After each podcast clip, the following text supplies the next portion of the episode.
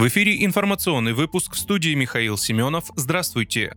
Путин подписал указ об ответном изъятии иностранных активов. Росимущество станет временным управляющим иностранных активов в России, которые президент поручил изъять в качестве ответной меры. Путин постановил начать с ценных бумаг финской Фортум и доли в Юнипро. При конфискации в США и примкнувших к ним других государств имущества России, российских граждан или компаний, связанное с такими странами имущество в России переводится во временное управление. Соответствующий указ подписал президент Владимир Путин. Документ опубликован на портале правового цифровой информации. Под временное управление могут попасть движимое и недвижимое имущество, ценные бумаги, доли в уставных капиталах, имущественные права.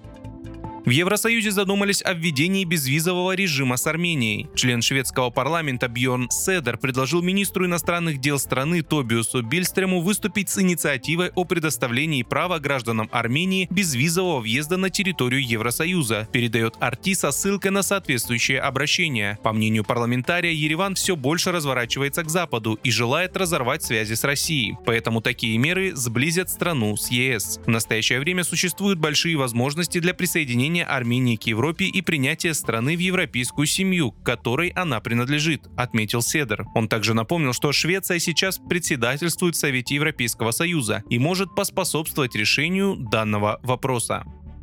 Почти 100 строений сгорели в результате пожара в поселке Сось в Свердловской области. Об этом сообщила пресс-служба МЧС России в Телеграм. В результате произошедшего повреждено 92 строения. Кроме того, при тушении огня и разборе завалов обнаружен один погибший. Отмечается, что быстрому распространению огня поспособствовала сухая растительность и ветер с порывами до 20 метров в секунду. Для подачи воды к месту тушения пожарные проложили магистральные линии от реки Сосьва общей протяженностью 2 километра. Информация о возгорании поступила во вторник, 25 апреля около 15 часов 30 минут по местному времени. Для недопущения распространения огня на территорию колонии изначально были задействованы от ведомственной пожарной части 3 единицы техники и 12 человек личного состава, однако затем группировка наращивалась. Из-за пожара в поселке эвакуировали 240 осужденных из лечебно-исправительного учреждения номер 23. Пострадавших среди заключенных нет.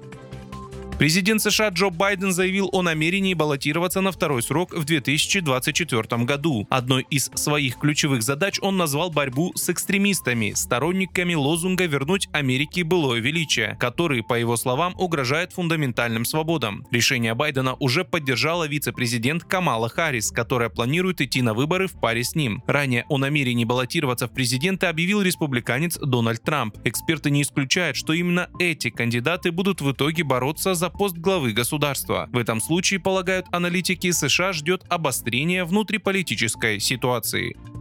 Вы слушали информационный выпуск. Оставайтесь на справедливом радио.